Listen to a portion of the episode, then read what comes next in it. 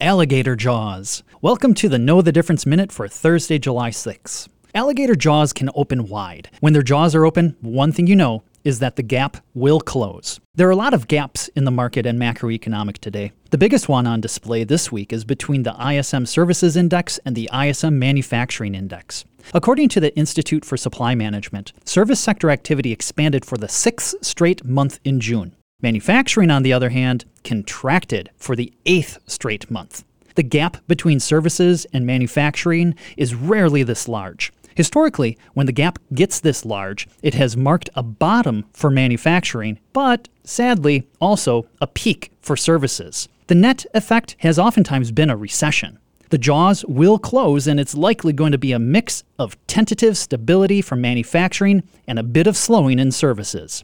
I'm Brian Jacobsen, Chief Economist at Annex Wealth Management. That is your Know the Difference Minute.